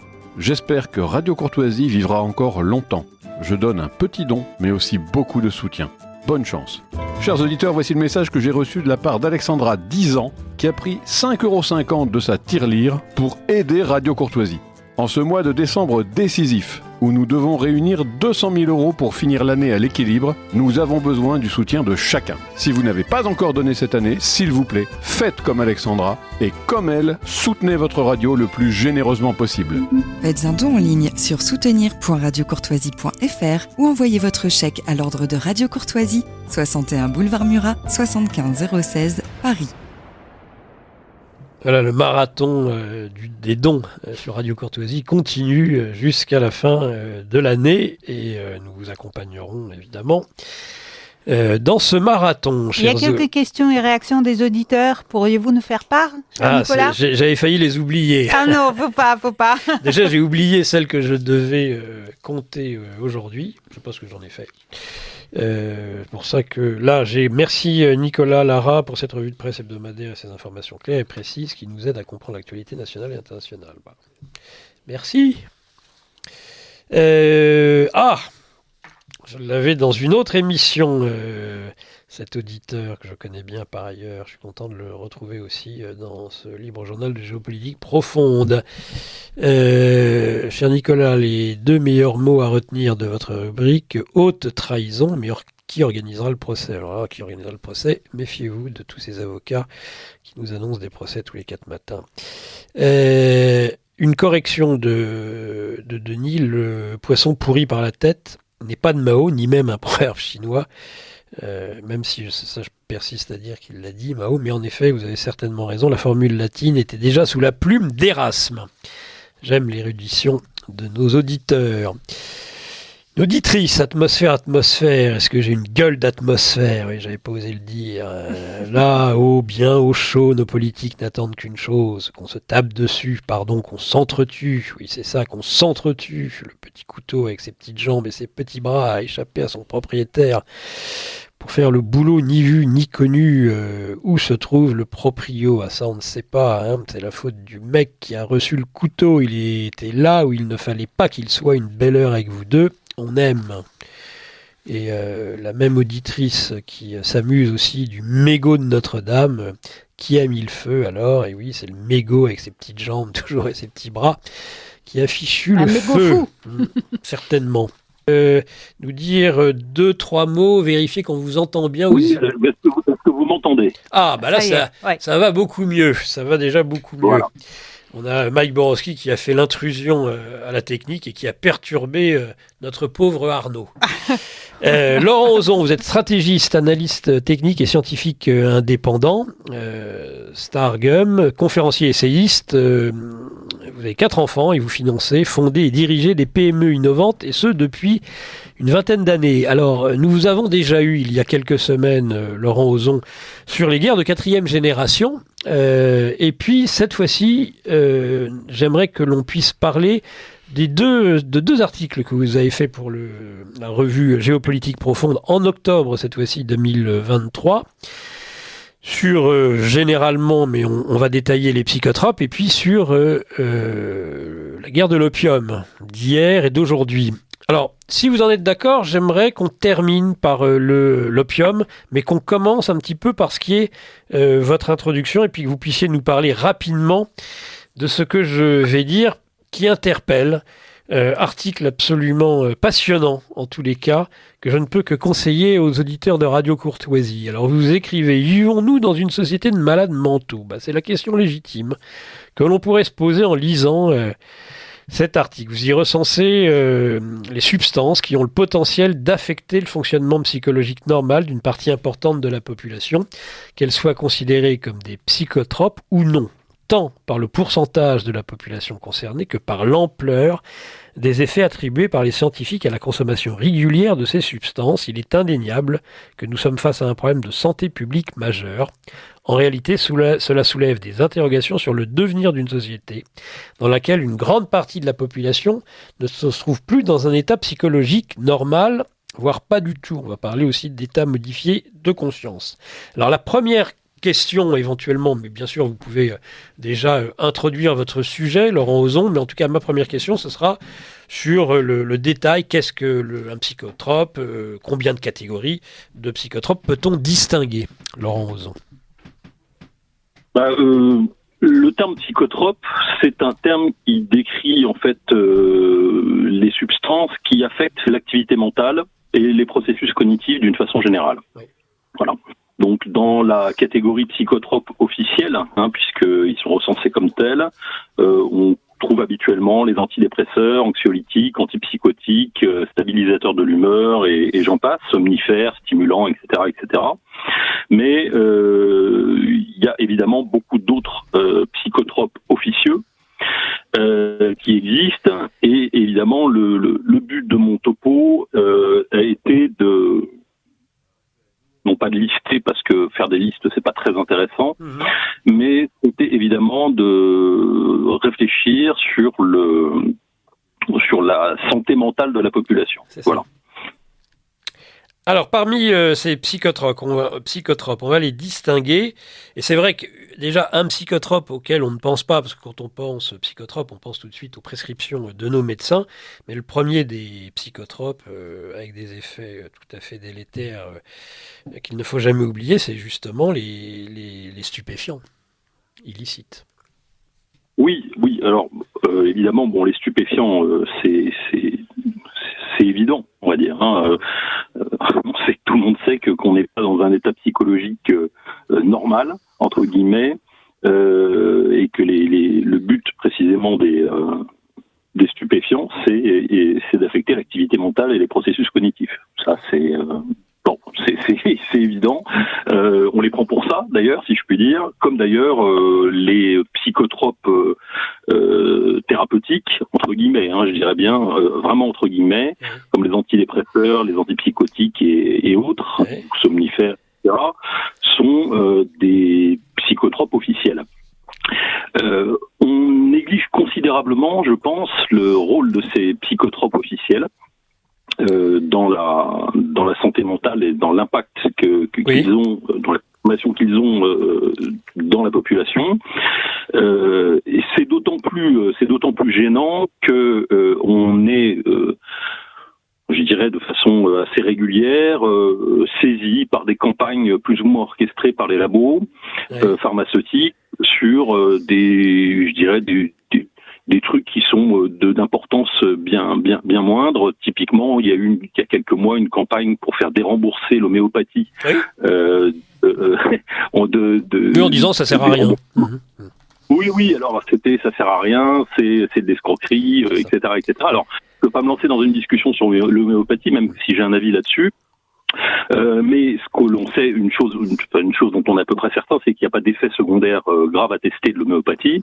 Euh, par contre, euh, si on fait la liste des psychotropes euh, recensés comme tels, dont certains, euh, comme par exemple les IRSS, hein, les Oui, parlons-en. inhibiteurs sélectifs du recaptage de la sérotonine, qui ça. sont quand même consommés, euh, qui représentent des centaines de millions d'euros de dépenses chaque année en France. Ben, ça a été la grande mode, hein, avec ça a commencé avec le Prozac, et puis maintenant vous en avez tout un tas.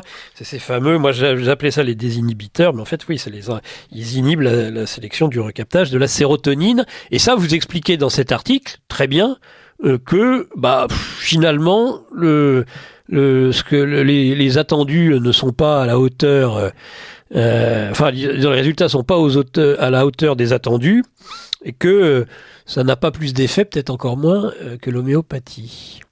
Alors moi je ne dis rien, hein, je non je ne compare pas ça répondez.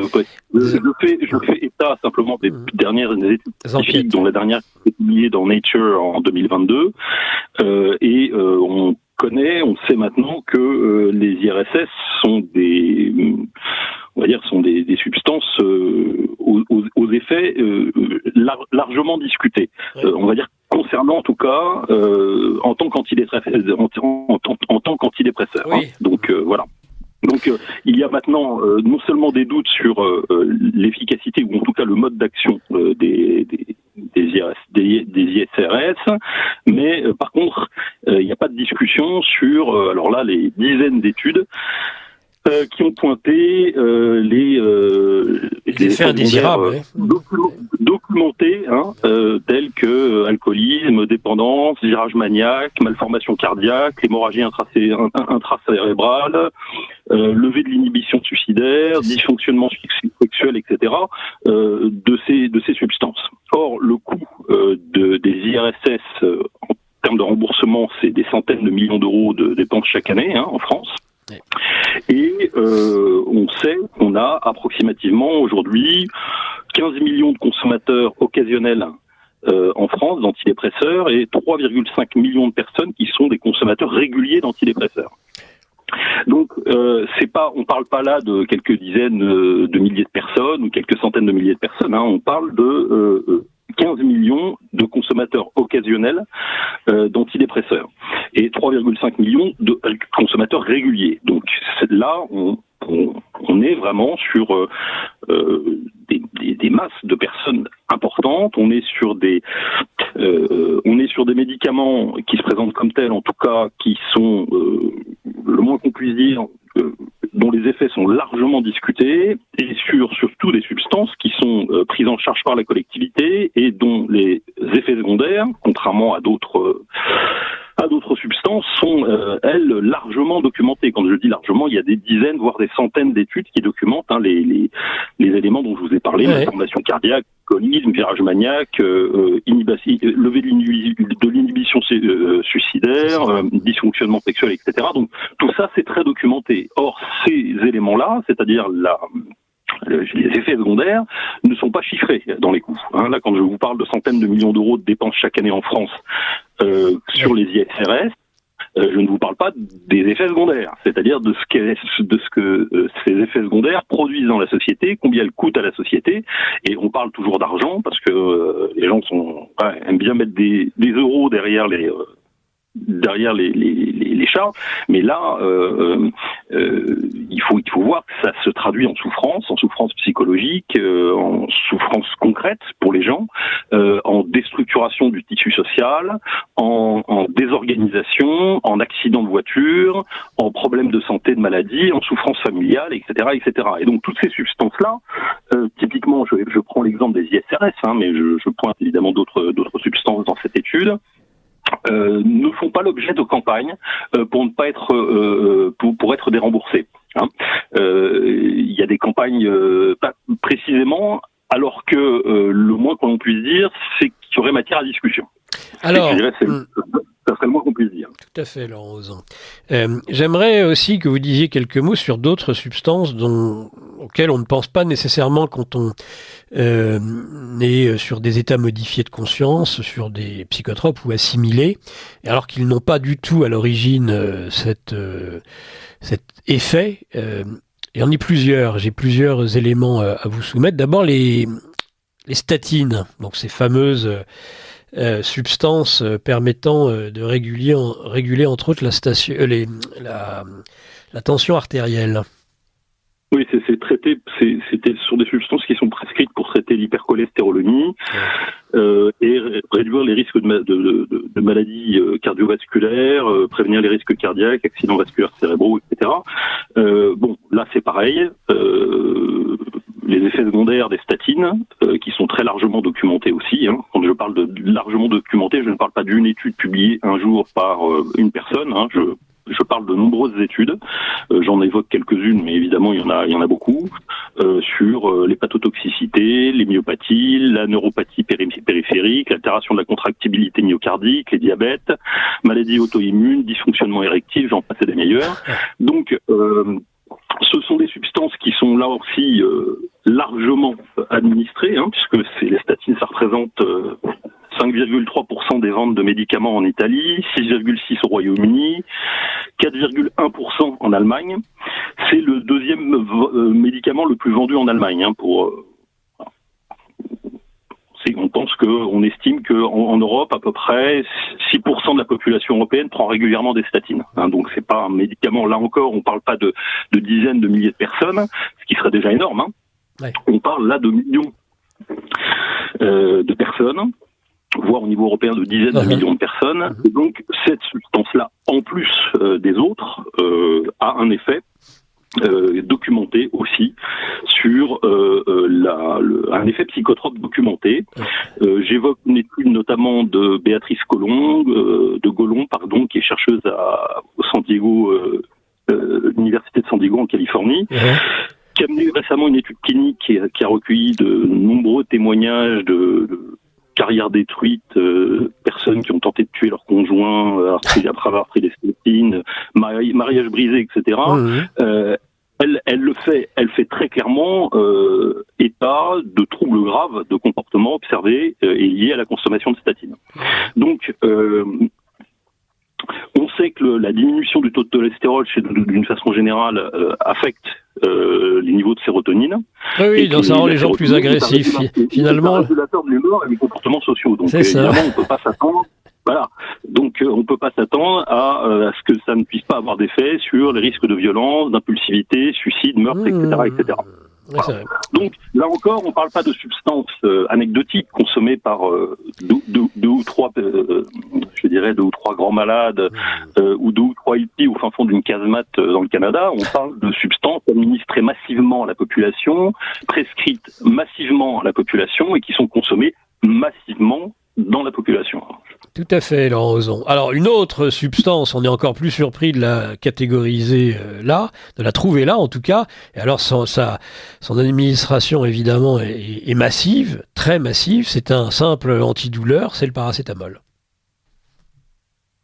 Oui, en fait, c'est l'acétaminophène, plus exactement, qui est plus couramment appelé euh, paracétamol, qui est un analgésique euh, et un antipyrétique bien connu, euh, largement euh, largement vendu sous forme. Il y a des centaines de médicaments qui en contiennent, hein, le doliprane bien connu, dafalgan et j'en passe. Euh, il est parfois mélangé, associé en fait à des à d'autres substances telles que l'aspirine, la poudre d'opium ou la caféine. et là aussi, les effets documentés. Hein, quand je, mmh j'évoque tout le monde toujours des, des, des, effets documentés scientifiquement. Les effets documentés scientifiquement du paracétamol euh, sont euh, euh, en tant que psychotrope euh, largement attestés. Euh, notamment, les études reviennent, la plupart des études reviennent sur une atténuation de l'empathie. Oui. Et euh, sur la gestion de ce qu'on appelle les émotions positives et négatives, c'est-à-dire qui sont des, est déterminant important dans la, je dirais, dans la gestion des interactions sociales, hein, c'est-à-dire d'une façon générale dans les relations entre les gens. Et donc, euh, oui, le paracétamol, qui est un produit euh, qui peut sembler euh, banal, est aussi pas si banal. Bon. Et, et, et, a aussi un effet psychotrope, évidemment. Alors, évidemment, si on passe en revue ces médicaments les uns derrière les autres, là, c'est pareil. Euh, paracétamol, c'est un produit de consommation courante. Hein, donc euh, c'est quand même un problème. On pourrait parler rapidement aussi euh, des euh, pilules contraceptives. Ah bah oui, oui, dites-nous quelques mots sur les pilules contraceptives. La, la, pilule contraceptive, c'est un, c'est un psychotrope officieux, comme, comme je dirais, comme la, comme les statines, comme, comme le paracétamol et comme d'autres, hein, je dirais. C'est un psychotrope officieux parce que c'est un psychotrope. Euh, bon, on, évidemment, on prend pas des, on prend pas la pilule pour pour ses effets psychotropes. C'est pour ça que c'est officieux. Mais on sait que 41% des, des, des femmes euh, en âge de procréer, c'est-à-dire dans la tranche 15 15 49 ans, on va dire, euh, en consomment régulièrement. Là, c'est pareil, on ne parle pas de quelques milliers, voire quelques dizaines de milliers de personnes, on parle de substances qui sont consommées de façon régulière par des dizaines de millions de personnes.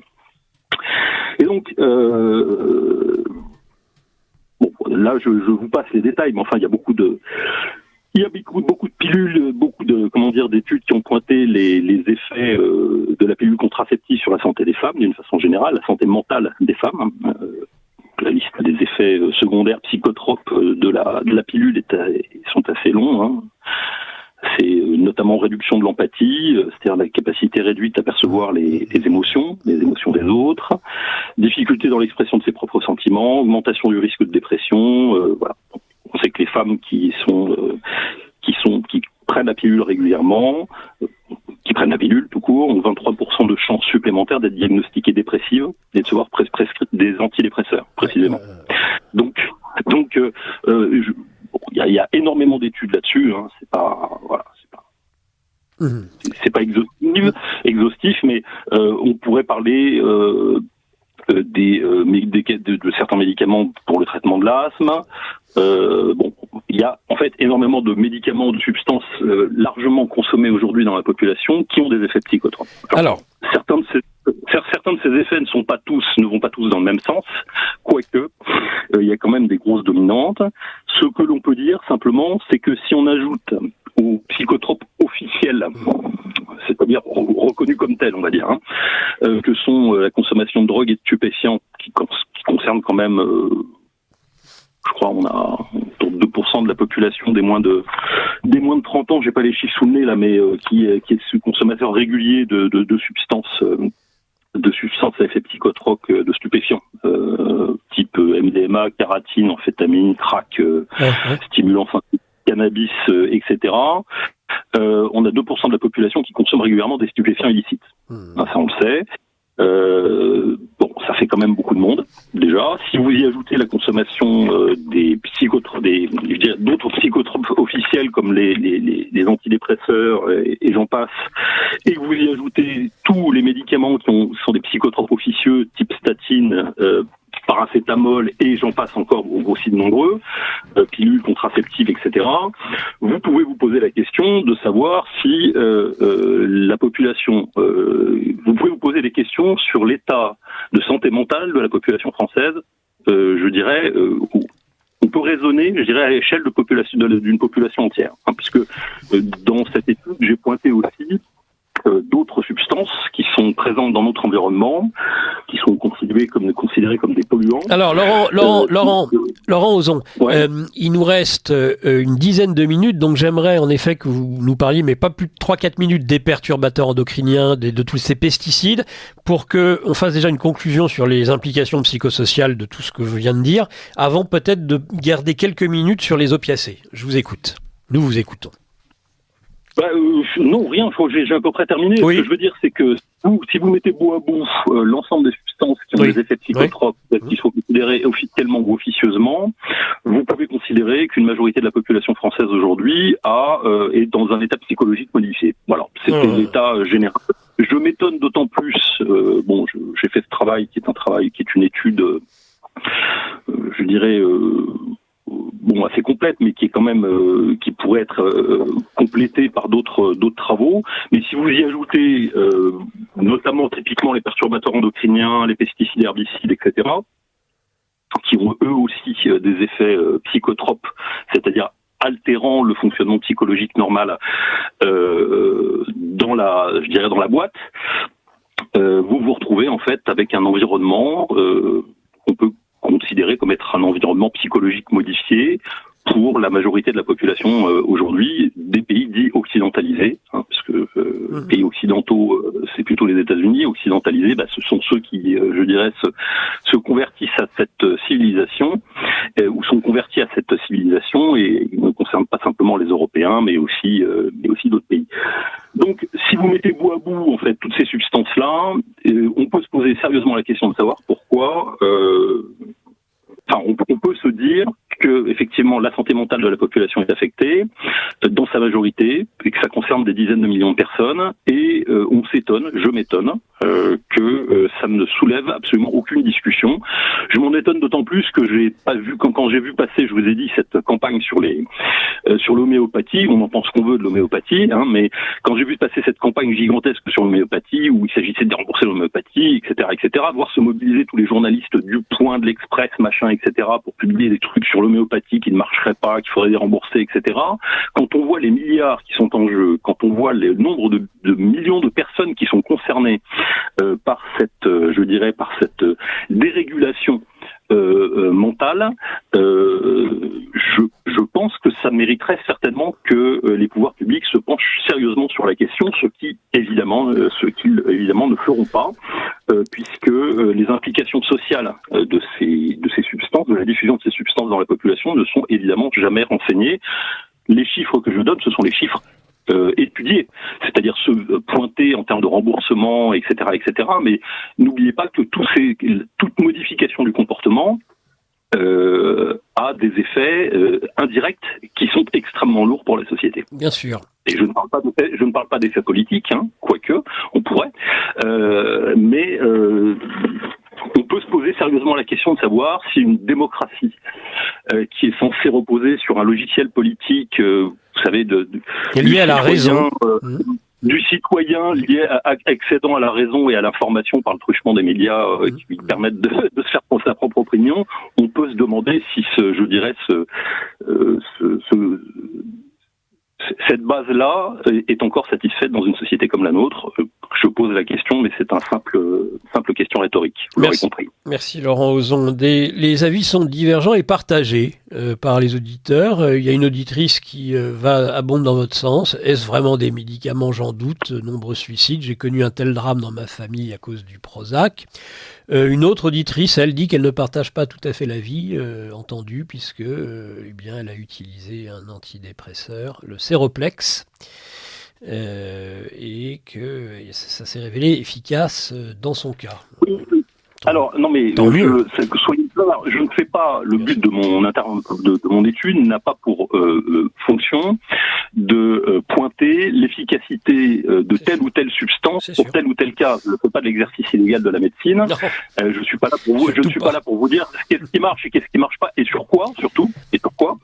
Euh, mais je me base sur des études scientifiques qui sont des études, soit des études de corps, soit des études de, bon, bref, des études scientifiques et les effets secondaires évoqués, c'est-à-dire et le sujet encore une fois n'est pas l'efficacité de telle et telle, et molécule, mais je m'intéresse aux effets euh, psychotropes euh, cumulés de ces euh, de ces substances psychotropes officielles et officieuses. Et si on les cumule, c'est-à-dire si on les met toutes bout à bout, on peut considérer, je pense, que c'est certes un peu polémique comme, comme expression, mais que nous vivons dans une société de malades mentaux. Mmh, absolument. Il nous reste que euh, 5 minutes, allez, même 4 minutes et demie pour parler des, de la crise des opiacés en Amérique du Nord, qui est donc une épidémie de consommation abusive d'opiacés caractérisée par une augmentation significative des cas d'addiction et de décès liés aux opioïdes. Bah, euh, par exemple, euh, le bilan est catastrophique. Hein. Euh, On estime que plus de 500 000 personnes sont décédées de surdose d'opioïdes aux États-Unis entre 2009 et 2019. Des, euh, des, géants de la, pharmacie ont déjà été condamnés, dont Johnson Johnson, McKinsey ou encore Purdue euh, Pharma. Vous avez fait une étude, toujours dans le euh, magazine de géopolitique profonde de Laurent Ozon sur ce sujet. Je vous laisse conclure cette émission sur ce point. Bah, c'est un scandale qui, est assez, connu maintenant, hein, c'est-à-dire la- la- les manipulations euh, de Purdue Pharma, qui est une société qui appartient à la famille Sackler, euh, qui a été, euh, qui a globalement poussé à une vente agressive avec l'aide des laboratoires McKinsey, qui ne sont pas des acteurs de, directs, de- qui sont une société de conseil bien connue, hein, euh, qui McKinsey qui a d'ailleurs été condamné à verser euh, 573 millions de dollars de, de- pour solder des poursuites judiciaires par les États américains. Euh, donc ces gens en fait ont euh, manipulé, euh, ont été accusés d'avoir manipulé euh, des, euh, des données faisant état en fait d'un opioïde qui euh, d'un antidouleur hein, qui était vendu comme tel sans sans effet d'addiction. Or il s'est avéré que c'était non seulement pas le cas mais que les effets d'addiction étaient lourds et aujourd'hui la crise des opioïdes qui a commencé dans les années 2009 et qui touchait essentiellement des États ruraux américains la population blanche euh, rurale américaine sont aujourd'hui un, problème sanitaire majeur qui touche euh, aussi bien la population noire que la population, enfin toutes les populations en fait aux États-Unis. Euh, Biden a expliqué, euh, euh, Biden donc a expliqué qu'il y a 80 000 morts par an aux États-Unis. Euh, il y a aussi des une situation comparable euh, au Canada. Donc c'est un problème de, c'est vraiment effectivement un problème de santé publique majeur. Euh, ce qui est très étonnant, ce qui est très étonnant, c'est que euh, ces, je dirais, ces, ces substances ne soient pas encore diffusées largement en Europe. Oui. Voilà. Et là, on peut se poser des questions, effectivement, de la signification politique euh, du rôle Oui, euh, et, oui, des- et je, et je dirais des forces euh, qui qui font que c'est une substance, c'est un scandale de santé publique euh, majeur avec une substance qui a quand même euh, est 50 fois plus puissante que l'héroïne et 100 fois plus puissante que la morphine, hein, quand même, et dont la dose létale c'est 2 mg. C'est ça, c'est ça. Hein, dose létale 2 mg. On peut s'étonner que cette substance ne soit pas encore présente massivement euh, en Europe, et en Europe de l'Ouest en particulier. Euh, Il y a des questions à se poser là-dessus. Hein, donc, du, moins, ça soulève un certain nombre de questions. En tout cas, une chose est sûre, c'est que cette substance, euh, cette crise des opiacés, cette, cette nouvelle guerre de l'opium, peut être considérée largement aujourd'hui, de façon assez, assez claire, euh, peut être considérée comme euh, un, un scandale de santé publique euh, énorme, et, mais ça n'est pas le premier. Effectivement, on connaît dans l'histoire, on, on sait que dans l'histoire, il y a eu des, des civilisations qui, à un moment ou à un autre de leur histoire, ont été largement touchées euh, par des problèmes de, générés par euh, l'addiction massive, typiquement à l'opium. On connaît la guerre de l'opium euh, en, en Chine. Oui. Euh, on connaît la guerre de l'opium en Chine. On connaît moins la guerre de l'opium euh, contre le Japon, en Birmanie. On connaît moins la guerre de l'opium contre euh, la- le- le- l'Empire ottoman, hein, qui a eu lieu aussi. Euh, derrière cette guerre de l'opium, on a trouvé quasiment à chaque fois et systématiquement euh, des réseaux de production qui étaient euh, basés, qui étaient gérés d'abord par un certain nombre de puissances financières anglo-saxonnes, puis euh, américaines. Euh, pour info, depuis que euh, les États-Unis se sont retirés d'Afghanistan, l'Afghanistan qui fournissait près de 80% de la co- consommation Vous savez que c'est la fin, alors, Laurent. On est passionné par ce que Ouais. vous nous dites, mais la, la technique me signifie la fin. Finissez votre phrase, je vous en prie. Oui, non, je vais pas la terminer, c'est pas la peine. Non? Bon. Eh ben, en tout cas, c'est pas grave. On était passionné par tout ce qu'on a entendu et on, on sera ravis de vous entendre encore très prochainement dans ce livre journal de géopolitique profonde. Merci beaucoup de votre intervention, en tous les cas. Et à très bientôt sur Radio Courtoisie.